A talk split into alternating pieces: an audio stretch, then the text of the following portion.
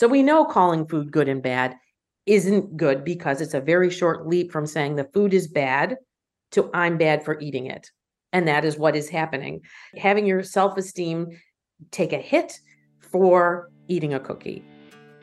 Hello, welcome to the Seasoned RD, a podcast connecting newer professionals in the field of eating disorders to those of us who have been around for a while.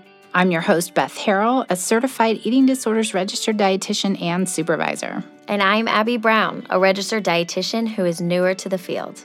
I think of myself as a well seasoned cast iron skillet with wisdom and experience, yet always ready for something new. And I think of myself as an Instapot with innovation and a fresh perspective. This podcast brings both to the table to share ingredients, recipes, and techniques of past and present so we can all be our best for the future. The kettle is heating up, a skillet is on simmer, so join us around the table for true professional nourishment. Abby, ready to stir the pot? Let's do it. Welcome back to the Seasoned RD podcast. It's been a while. The or welcome to the Seasoned RD podcast if you haven't been a listener. We're coming back with a specific purpose on prevention. We took the summer off, we replayed some favorites from listeners, and now we get to focus on prevention, something we haven't done before. We're going to have 5 guests in this series to talk about what they're doing in the area of prevention. And our first guest is Denise Hamburger, has a passion at, that is palpable as you listen to her. She's developed programs for teens that are spreading throughout the country and actually throughout the world. And a simple message like, what's wrong with eating a cookie? So let's start there and let's dig into this episode with Denise Hamburger. Welcome, Denise Hamburger, to the Seasoned RD podcast and the Prevention Series. We're so happy to have you. I'm so happy to be here. Thank you for having me today. So, we are going to lead you in gently with some icebreaker questions. And I have to say, these are brand new icebreakers. So, we're excited to see your opinions on them. But my first one for you is salty or sweet? Oh, I think I'm going to do sweet. Yeah. Yeah. And and why sweet? I love dessert and I love to I I bake dessert. I'm the person that friends call on, you know, when we're doing a dinner party, give Denise dessert. I've got a favorite cookbook called Tartine that I like to make desserts from. I don't know if you've heard of that one. So I'm going to go with sweet. It is now on my wish list. All right, I've got one for you. Sunrise or sunset? Oh, wow. I could start singing a song from Fiddler on the Roof with that one. I am going to say sunset because I'm sitting today with you in Sarasota, Florida. We are on the west coast of Florida and our sunsets are gorgeous. I just got down here yesterday and they are pink and blue. And we drove down just at sunset yesterday and it was a nice welcome. So definitely beautiful. Yeah. Mm, and I think that I have to say in Kansas City that the sunrises and sunsets have been spectacular lately. Yes. Like either of them. And so anyways, and then the last one for me is what who was your favorite teacher ever as a child, as a teen, as an adult, and why? Hmm. So I had a teacher in high school named Catherine Kircher, and she was my English teacher. And I, I ended up being an English major in college, which at some point I, I, I thought I was going to be an English professor. So I, I did took another path. But she inspired a love of books and learning. And in high school, I think you're kind of figuring out another way, seeing things. Your eyes are opening up. You're more of an abstract thinker and it, it, it created a love of of literature for me. Mm. Was there anything in the relationship with her? Did she tend yeah. to be a little more personal, or ha- was there anything else like that? She was encouraging. So, you know how you have one person in your life that sees more in you than you see in yourself? Oh, and yeah. she was very encouraging into creative writing. She had a lot of her students, and I was one of mm-hmm. them, who she had enter creative writing awards, you know, creative writing contests. And I, I won a couple awards uh, with her encouragement. I never would have thought to do that otherwise. So, it, you know, you have someone that, that sees a piece of you that you don't see yourself. Yeah. And that is what I just got chills when you said that because that's really about the relationship. And that brings us to this prevention series that we're doing. And we were so thrilled that Millie Plotkin gave us your name to talk to. So, this is kind of the brainchild of some grandparents who have a, chi- a grandchild with an eating disorder. And they are like, we want to talk more about prevention because this podcast is for professionals who treat eating disorders. Like, if we could all be without a job, and do something way more fun let's let's do that so denise we want how did you get into prevention so uh, this is a really circuitous route. So I, I was just telling you I was interested in being an English professor. That was one of my professions I was considering. But the other one, which I ended up doing, was I was a lawyer. So I went to law school. I became an environmental lawyer, and I don't I don't know if I told you that when we were chatting before, but I was an environmental lawyer and I, I got to my midlife and I wanted to figure out what I really wanted to do with my life. So I went back to school about 10 years ago and I was thinking of becoming, uh, you know, I, I did flirt with that English professor idea, but it, I really thought I should be a social worker. So I went to social work school at the University of Chicago. And in a class I was taking there, I wrote a paper on my own body image. And when writing the paper, I realized that this would be a better talk because I was an environmental lawyer. I actually was a litigator. And I thought, you know, what's in here would be something everyone would like to know all women my age, middle aged women, would like to know what I learned from the research. And there was a ton of research. That was another thing. There was 50 years of research on eating disorders and about 25 years of research on prevention. How, you know, what what can we do about this problem? So I thought all women my age would like to know one, everyone's got it. So, you know, we all think about it and we don't know that it's, eh, we just think it's us.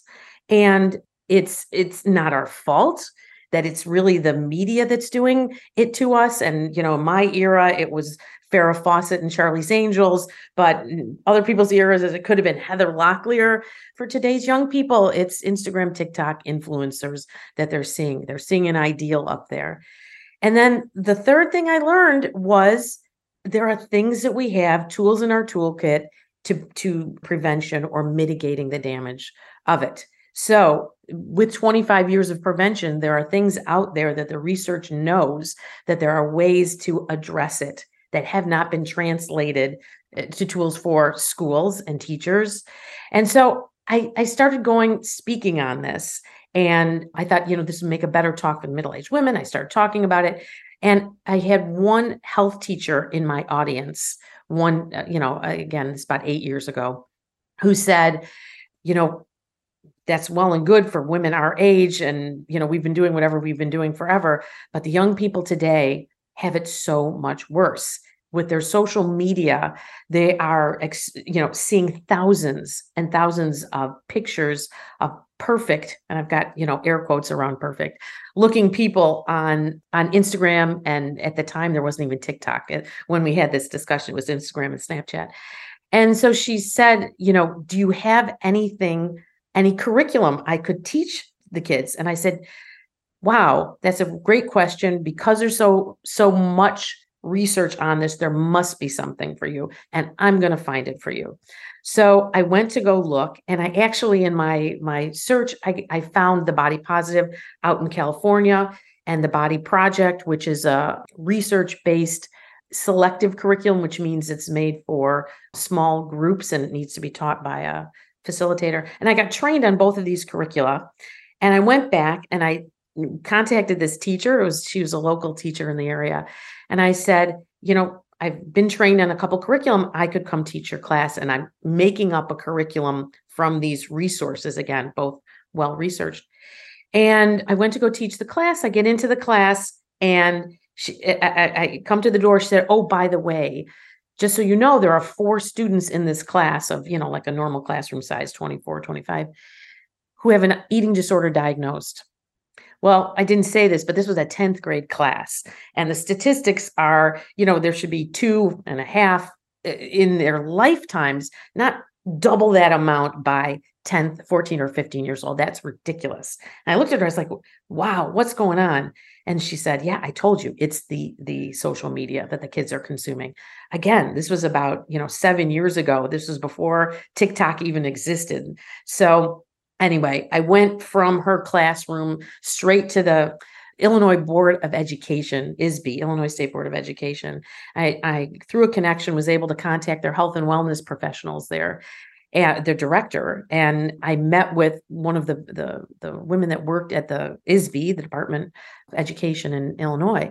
And I said, you know, I was just in a classroom, double the amount of students are diagnosed. And, you know, what can we do about it? She said, and I started giving her statistics you know, that I give in my talk.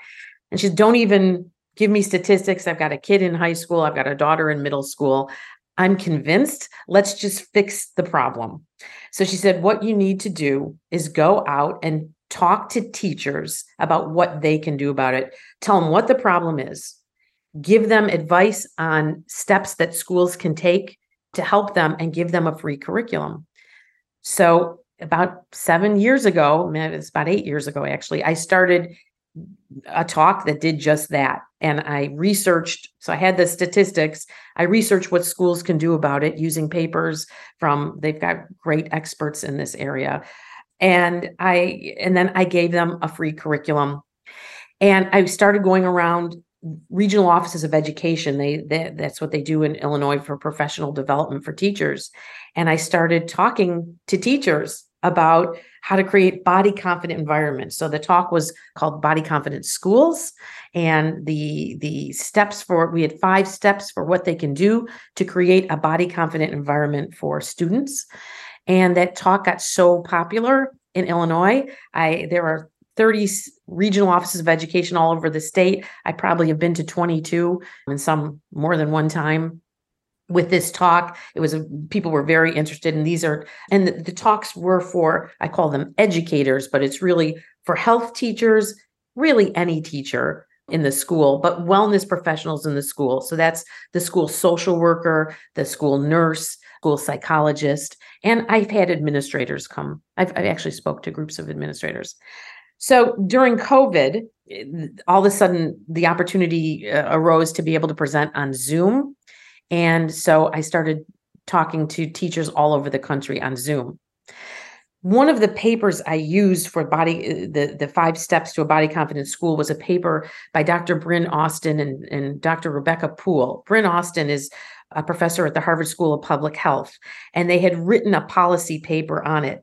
And I had called her just to say, just so you know, I'm going all over the state of Illinois uh, talking to teachers and I'm giving them your paper. I've translated it from academic speak, hopefully into, you know, real language that people can understand because these some of these academic papers aren't accessible. And I've translated it to you and I'm going out and telling people about it, telling teachers, spreading the word. And she said, "Oh, that's amazing. Do they like it?" And I said, yes, they do. they seem to like it. I get feedback from them and they seem they're very interested.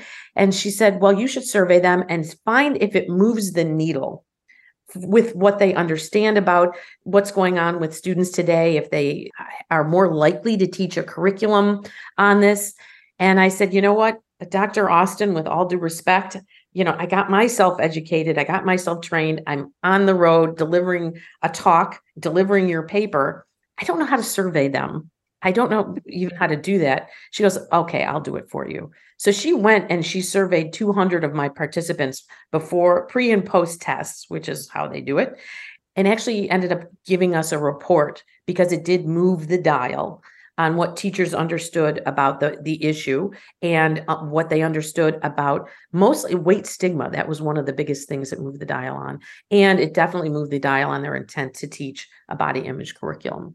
That's absolutely amazing. And I just want to stop and pause right here and reflect a little bit because I love your story that you had this it, this all came straight from passion right like this wasn't anything that someone forced on you or that you thought oh this would make me money or like there was no external drive there it was all internal and i absolutely love how the passion for teaching has been weaved in through this so even though you didn't go down that original path look at you now you're doing it just it was born inside of you and so we are so lucky to have somebody with that kind of passion and drive and personality to go out there and get it done. That is amazing. Well, thank um, you. Yeah. Yeah. And I want to make sure we have some time to talk about your current project, Be Real USA. And do you want to explain what that is and how people can access it? Oh, yes, I do. So, it, along the, the process of doing this, so about 2019, I thought, uh, I, I, need to do some fundraising around what I'm doing. This is a passion project for me. I wasn't making any money uh, on it, as you say. And my incentive was really just to provide something the, the the tool the the resources or the the research existed and the tools didn't exist so i formed a nonprofit called be real usa with the mission to provide resources to schools on body image around the country. So, resources to schools and parents, I'd say the adults in children's lives to provide body confident environments for, for students. So, formed a nonprofit in about 2009 and uh, sorry, 2019. And we fundraise to be able to provide these resources for graphic design costs, for web hosting costs. And so that's where the, the nonprofit came into being. And your other question was Oh, I'm body- curious. How can we access it, or how, yeah, how can we support and spread this mission? Yes, thank you. So our website, berealusa.org, has information on all of our programs. So I've just described body confidence schools. This is the talk that we give to adults in students' lives. And I just want to say we we started an ambassador program because I've been doing this for about eight years. I tried to create a template for other people to be able to go out and spread the boots on the ground, be able to do the type of work I was doing with the promise that I will update my talks. Every time I get, gave a talk, and I've given over a hundred of them now, I would make it better. I got a good question, or the, the research on this has been updated, or there's been a book published, or the way we use the word healthy has changed. And the ambassador program was created to provide a template for other people to go out and give research, evidence based, updated information to the adults in in students' lives on this topic. So if there's a new book by Aubrey Gordon or Virginia Sole Smith or Ragen Chastain comes out with another way to to look at this issue, we're going to read that and and synthesize it and put it in our material. So, uh, this ambassador program, which you would see on my website, creates an opportunity for other people to come in and access one hour presentations, half day presentations for, for educators. We've got a parent talk. And then I've got about 15 other documents around that that have been created advertising templates, letters to schools.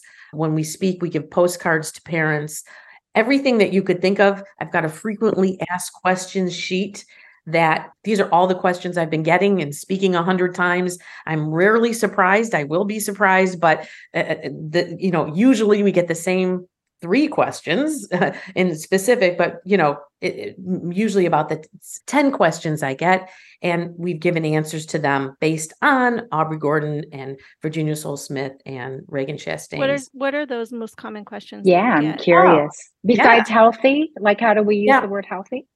So it's it's what we do in the talk is we provide shifts that people need to make from our current culture because our current culture isn't working right now. Our current culture is causing the problems that students are, uh, young people are experiencing around their body image.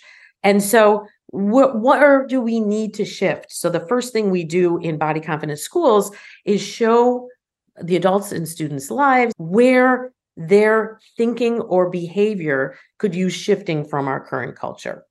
So we talk to them about the three shifts are seeing your body as an instrument, not an ornament. Lots of research behind both of those ideas about seeing self objectification as seeing your body as, as an ornament, and then a lot of ideas around seeing your body as an instrument, functionality. We know that functionality is helpful around body image. So that's one of the three shifts. And then the the second shift is weight neutral self care. It's n- not using body measurements as a proxy for taking care of yourself, but instead teaching healthy self care behaviors. So that's a shift from from talking about weight or BMI or focusing on body size, and then we shift to talking about how to take care of your body how to move your body for your own benefit, how to fuel your body well for your day, how to become aware of your eating. And then we have a third shift, which is accepting all body sizes and not talking about appearance so much, that bodies come in all shapes and sizes and are healthy in all shapes and sizes. So those are the three shifts. The questions that we get around those have to do with, well, things like, Uh, are you promoting obesity by saying it's okay to be any body size? So that's one of the, the, the main questions we get. Another question that we get is, and the answer to that is, of course, we're not promoting anything around body size. We're just providing an environment for people to feel okay with themselves, to be able to want to take on self care behaviors. So, uh, so that's really what we're doing, and we want all people to be able to feel confident in themselves in any shape and size. So that's really where where we're I coming. that answer. And so the, the other questions we get are isn't really using body size as a proxy for health. So th- there's a belief out there that we know something about your health by looking at your body size, which isn't true. So we really do talk about the, fact that you can be healthy at any shape and size. So so we we spend time debunking that. And then the the oh, and I think probably the most common question is is is seeing body size as a reflection of self-care behaviors that that that body size means if, if you're a certain body size it means that you are lazy or undisciplined anybody would be thin if they worked hard enough or exercised enough and that it's really within your control and that's kind of like a calories in calories out idea so that's a ubiquitous idea in our culture is that we have control of our body size and that's probably the number mm-hmm. one question i get we are going to take a quick break to talk about the inspiration for this prevention series. This podcast is for professionals who work with eating disorders, and many of us say that we wish we could be out of a job. If we could prevent eating disorders, that would be way more fun than the work we do today in trying to help save lives and, and help people pick up the pieces of some of this devastation. So, this is sponsored by Children's Mercy Eating Disorders program in Kansas City. Although Children's Mercy Eating Disorders Center treats children and teens with eating disorders along with their families, they saw this as a po- this podcast as a way to spread important information about prevention. Like I said about finding a different career if eating disorders vanished. They were able to sponsor five episodes due to a generous donation from a couple whose granddaughter was treated for an eating disorder at Children's Mercy and who are particularly passionate about prevention to save other teens and families the pain their own family has experienced. Thank you so much to the anonymous donors and thank you to Children's Mercy for bringing this series to us as professionals. I think this is Go amazing ahead. because it's it's essentially what we are attempting to do in treatment too. But you have taken it on the flip side to get them in that positive spot before the eating disorder develops. I think that yeah, that's self care and movement. Be- before we all got on, Abby and I were having a conversation about what's what we call ideal body weight. And as an eating disorders professional, I don't use that and haven't used it for years, but that's what dietitians are taught in school. And and she was talking about how she tuned into a client who that bothered them, you know, using that term. You mentioned, Denise, healthy.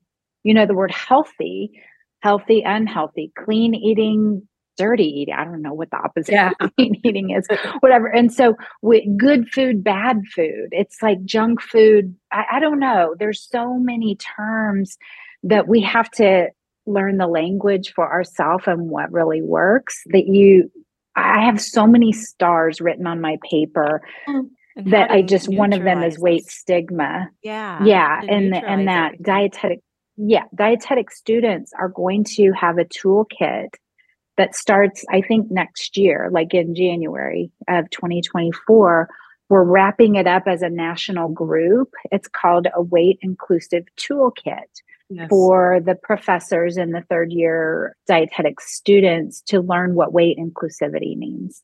And you use the term weight neutral. And so, what is that? You know, do we have to do a target weight based on the dreaded Hamwi formula, which is five, 100 pounds for five feet for women, and then every inch above that is five pounds? Our Mhm. clients measure themselves against that constantly. Yeah. I mean, one of the reasons I'm in the profession is I used to do that when I was younger as well. So I, you know, so I think what we're doing and the movement around what Be Real is doing, and, you know, I haven't even talked about the curriculum that we're doing, is really about seeing through research where what we've been doing is actually causing the problem. So we know uh, 10 years after, 20 years after they've been doing food journals in school, that this is problematic behavior and contributes to body dissatisfaction and eating disorders. We know this concept of that you just mentioned, ideal weight, you know, contributes, puts pressure on people and contributes to body dissatisfaction, which can lead to eating disorders. So we know this from the research now, and that is what we're trying to address where we can change our behavior based on what we know causes harm in our diet culture to produce more body confident environments. So we know calling food good and bad isn't good because it's a very short leap from saying the food is bad to I'm bad for eating it. And that is what is happening. Having your self esteem take a hit for eating a cookie. And so, what we do is we talk to teachers and parents about where they can improve the way they talk about things and, and have another way of seeing things. I want to ask a, a bit of a loaded question here, but Mm. given your history of being a litigator, along with your identification of, like you said, 25 plus years of research, what do you think that barrier is? Why is it that you're someone is just now coming around and getting that research out into the public? Where do you think we went wrong? You know, that's a great question. And I think that I'm not even sure we've done anything wrong. I think that the world of academics studies the problem, and it's not necessarily their job to fix it. So while the academics have been giving papers to each other at, at conferences on these topics, there haven't necessarily been tools created that get out into the world. And it's not to say that there haven't been. There, there are lots of professors that have created tools. But to get something out into the public, to get it out to all schools, takes a lot of drive, initiative, grant funding, and it takes a lot of money to get something out there that that is for everyone to use. And uh, you know, many people who are studying this don't have the grant funding they're they've got other projects. I do think and i've said this when i've partnered with academics it's my job as a stakeholder who's interested in this to create the product. We need to partner with academics and stakeholders and teachers lots of people down the line to get these tools out into the public. So i don't necessarily think we've done anything wrong. I think what we in a perfect world, we need more partnerships with people who know how to pass the baton and who's the next person to take the baton. What I've noticed is so I feel like the researchers have done their job. They have created the research on this topic. I feel like I'm grabbing the baton from them and I'm creating the tool and I'm working with ambassadors, people in different states. I'm working with Health and Human Services in the state of Minnesota, and I feel like I'm passing the baton to them. I'm working with phenomenal partners there. I've got ambassadors on their statewide health initiative or improvement partnership project from Health and Human Services in Minnesota, and they're bringing the curriculum that we've created to their schools and then to the teachers. So I feel like I'm my ambassadors is the next next baton. I, I have a harder question than Dr. Voss's question. How do we how do we clone you, Denise? because here I'm I made myself a note. Um, it is problematic to continue in the way that we are. We have professionals who claim that they're eating disorder professionals who are currently out internationally talking about how obesity treatment and focusing on weight does not cause eating disorders. And it, it, it I just have to say, I, I mean, I'm not a researcher, and here I am talking about the emotions that come up when that happens. If you put me against anyone in a debate, I'm going to lose because I can't stand my own ground. But I can feel my blood boil when I hear these comments. Yeah. There are other schools of thought on so many issues in the world today. And I just think that we just have to realize there are people out there. I've seen, oh, quote, obesity researchers talk about the, the topic, and I disagree with everything they say from what I've read. So I just feel like there are will be people who disagree with you in life and we just need to do the good work and go on the good path and do what we're doing because I believe in this wholeheartedly. I've seen it work.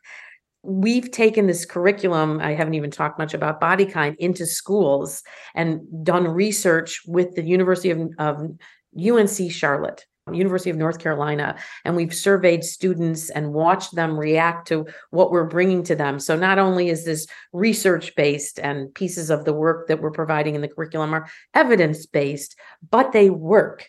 And so we've we've surveyed about 500 students before and after with the University of North Carolina in two pilot trials, and we've seen so many good results, more than we ever expected on how this does move the dial on people's own awareness of their thinking and and how to manage their thinking around uh, food body and eating and and create more empathetic environments within their own world.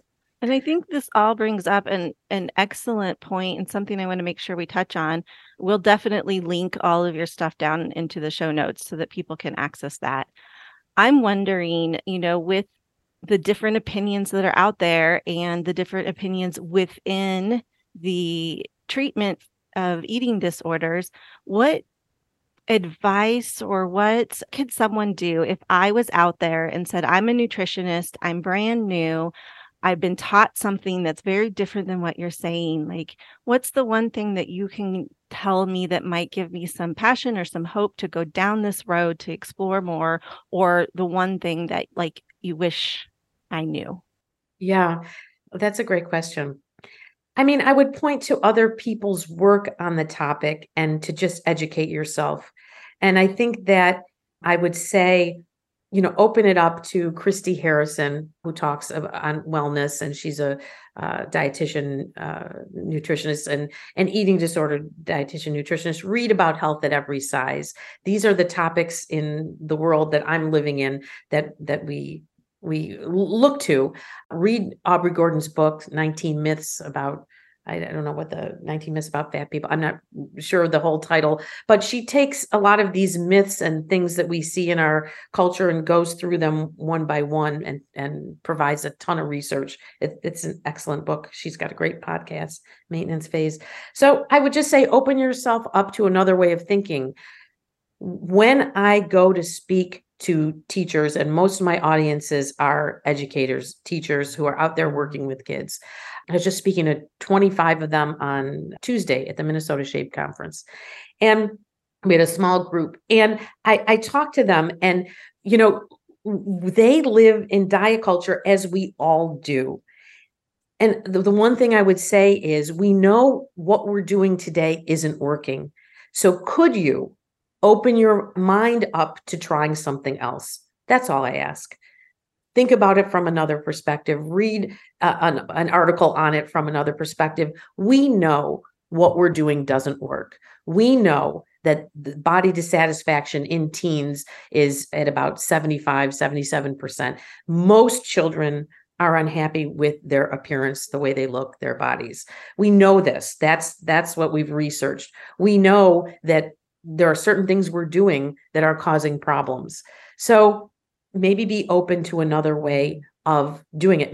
I i the one thing i always say to teachers don't call food good and bad anymore. I used to too. I used to say to my kids you know this would you like what would you like for breakfast? We've got some junky cereal here and I say, I won't do that for my grandchildren because we know the research has found that it is a short leap from the food is bad or junky to I'm a bad person for eating it. We know this. So could you try to do something different? Could you call it something else? And, and the healthy, non healthy is a good and bad dichotomy too. So could you say nutritious food and the world of intuitive eating calls it nutritious and play food? So something that ha- doesn't have a judgmental ring to it just be aware of the dichotomy when you're talking. And i get a lot of pushback from teachers from educators saying you know i've been doing this for 20 years and i really haven't seen any problems from it. You know you don't like food journals food journals uh, can create obsession but i haven't really seen it and it works for a lot of people. And i'm just saying listen we know what we're doing doesn't work. Why don't you try something different as a newer dietitian, it has frequently felt like, okay, well, I just have to deal with it. Like I, uh, clean eating is a thing now. Well, I'm going to have to deal with this. I'm going to have to shift people's perspectives. I'm going to have to help clients who feel like I, I need to eat so clean, kind of unravel all of that. And it's always just felt like you have to deal with it. Like it's going to happen and you just you need to work on fixing it. But there has never been, well, what can we do to just just to stop it? Like what if we never started referring to food as clean food? But it does it does make a difference. And it doesn't need to be these trips that you're taking for prevention. It doesn't mean that someone needs to go from one extreme to the other. But the small things that they can change in their verbiage really does make a difference. And the, the individuals now who, you know, start these movements of clean eating and good and bad, it's, you almost can't blame them. It's just been weaved into our culture. It's like, how should we know any better? But if we can start with the children and their parents and making shifts there, then by the time they're old enough to think of creating something like clean eating, they they wouldn't, you know, they just know better at that point. So it's just refreshing and like it, it feels like you can breathe a little bit when you don't just have to lay back and take it and fix fix whatever it is that the wellness culture is messing up. Yeah, I think you said it really well. I think that it's nobody's fault. And we've all been subject to so much information on food, body, and eating, you know, that it's it's confusing and uh, it's no you know this is this is a problem that has grown organically and there isn't a quick fix. And i feel like the work we're doing is going shifting people's perspective person by person. Mm. yeah we just had a, a patient come through whose mom has been on and off of various diets and they were doing the weight watchers diet mom continues to to count points yeah. um, for the kid and plate out their food. And the kid's perception is i'm not on a diet. Uh, she really doesn't view that as a as a diet or restrictive eating. That's just normal for her to have right. a, a, as a teenager have your parent plate your food and count your points so you don't overeat.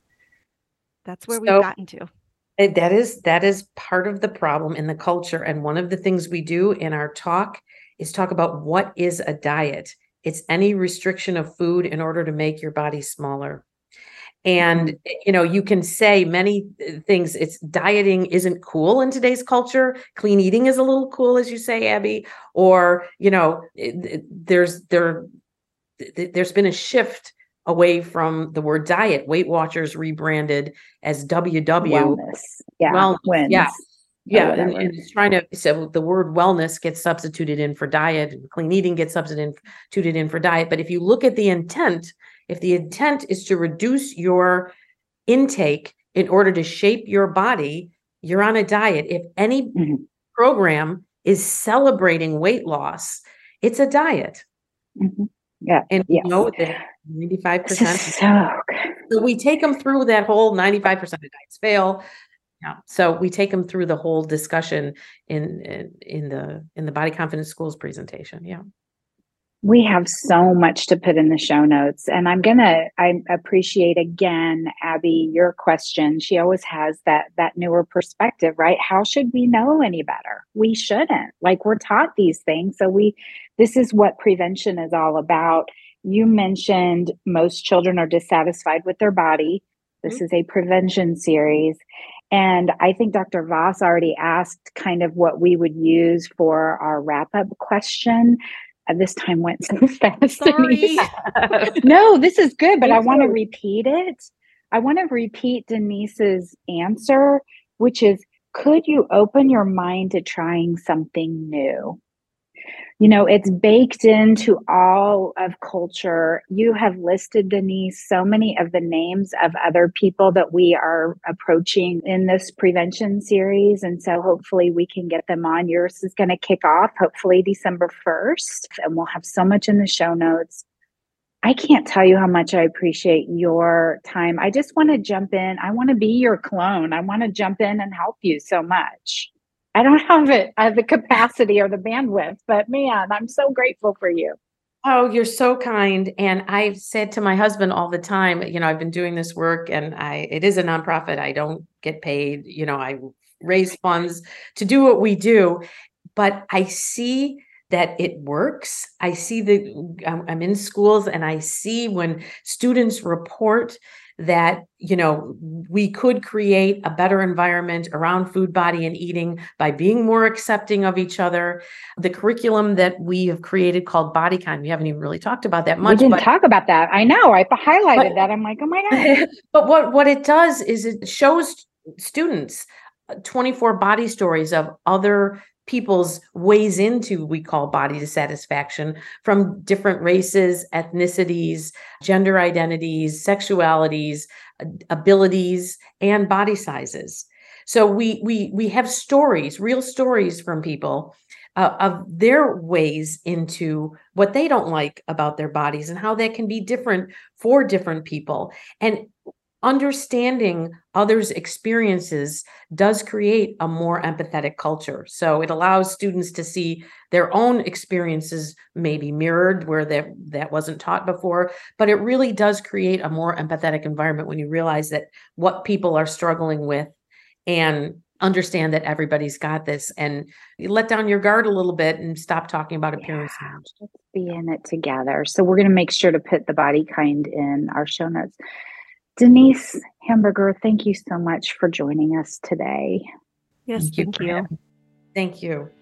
Thank you for listening. And if you want to connect with me for all things eating disorders and disordered eating from an RD, registered dietitian perspective, there are three ways to do that. One is my membership, and actually, two of those ways are my membership. There's a tier one and a tier two, but it's the membership is for anyone, not only professionals, anyone who wants to join the conversation about medical, nutrition, therapy perspectives floating through my brain, things that I've learned through the podcast, things that I've learned in my three plus decades of work with all ages.